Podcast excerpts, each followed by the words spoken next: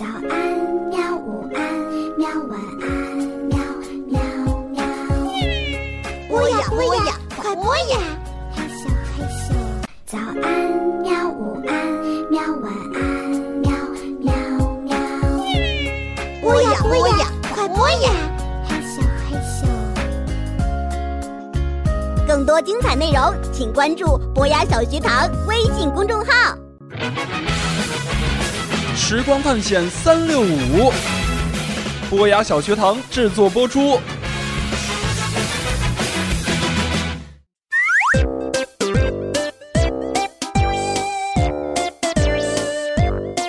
在这个博雅小学堂一个小小的实验室里，有两位科学家叔叔一直在为穿越时空而忙活着。终于有一天啊，一座时光飞船从他们手中是夺目而出啊！俩人的时光探险就此开始。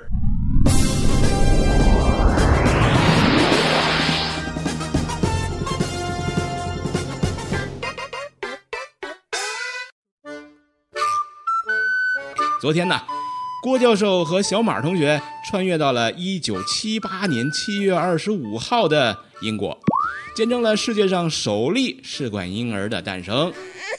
可就在这趟时间旅行的返程途中啊，飞船出问题了。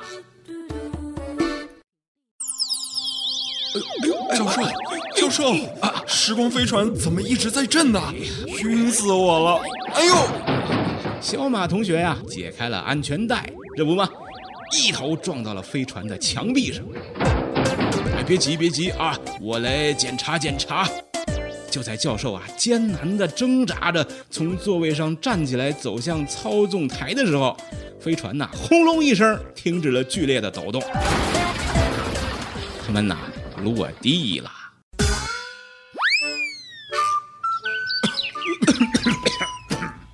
教授，这荒郊野岭的是什么地方啊？我也不清楚啊，问问这机器人儿。欢迎来到中国安徽省九宫山，现在是一六四五年七月二十六日。啊？怎么会这样？我们回不去了吗？教授？呃，这，哎，嘘，那儿有人。就在不远处的一小块平地上，休息着二十多号人呐。他们穿着这个破布烂衫啊，手执长剑铁戈，一副古代的官兵打扮。可是他们那表情啊，仿佛啊要刚打了败仗，仓皇出逃一样。谁？什么人？哟，眼看着这被发现了，这个教授和小马啊，颤颤巍巍的从石台后面钻了出来，像电视剧里的犯人一样，双手举过头顶，慢慢的夺了过去。呃，这位，这位，这位，这个、呃官爷 啊，官爷，我和这这徒儿啊上山采药啊，无意闯入了官爷的地盘儿，哎请您息怒啊。采药？你们的药筐呢？呃，这不在那儿呢吗？你瞧，小马说着，手随便指了一地方。天色已经黑了，睁眼看人都费劲，更别说辨物了。不信吗？我带你去看嘛。这些个官兵啊，才打了败仗，这个时候呢，怕有埋伏，没有人敢上来看。小后生，咋呼什么？再这样，小心我对你不客气。哎，就在这官兵准备教训小马的时候啊，一声冷峻的吆喝传来。这个发出声音的人呐、跨步一跃，从高台落下，矫健的身手那不由得令人刮目相看呐。哼，年轻人，年纪不大，口气不小啊。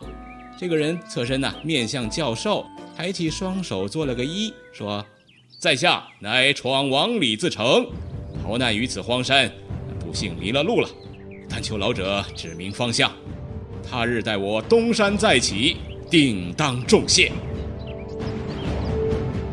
教授一惊啊，他哪知道下山的路啊？幸好啊，躲藏的时候，无意间看到啊有条山间小道，教授呢就学着古装剧里的语气，装模作样的说道：“啊，老夫眼拙，不识闯王，请这个大王原谅啊，大王原谅。那边有条小路，顺着这条小路下去，再走个几公里，呃，不，呃，那个几里地啊，哎，有一村庄。”教授一慌啊，差点就露了馅儿了。可话音刚落，小马又咋呼起来了。李自成，历史书上说的闯王李自成就是你！Oh my god！终于见着真人了，可以跟我自拍一张吗？哎哎哎哎！哎，这我这徒儿啊，他脑子不太好使，请大王原谅，大王原谅啊！没有什么事儿啊，这个老夫就先告退了。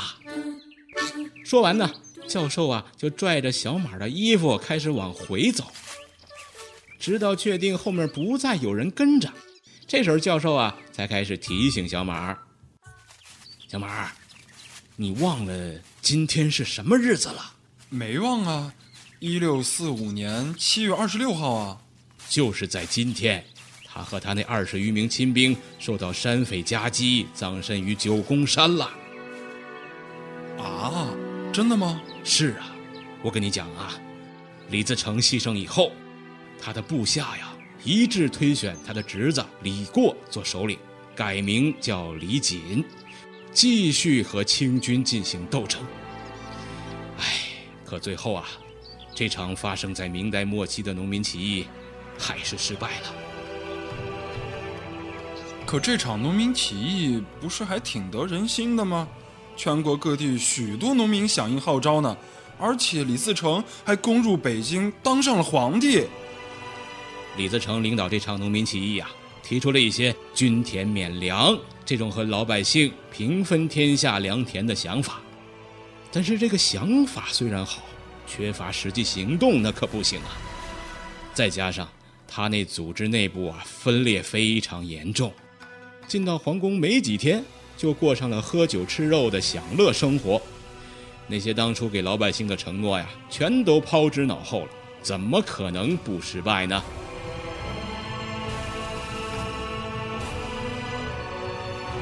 两个人聊着天儿，走向了飞船。很显然，他们已经忘记飞船坏了这个事实了。等着瞧吧，这俩人啊，还得修一会儿才能回去呢。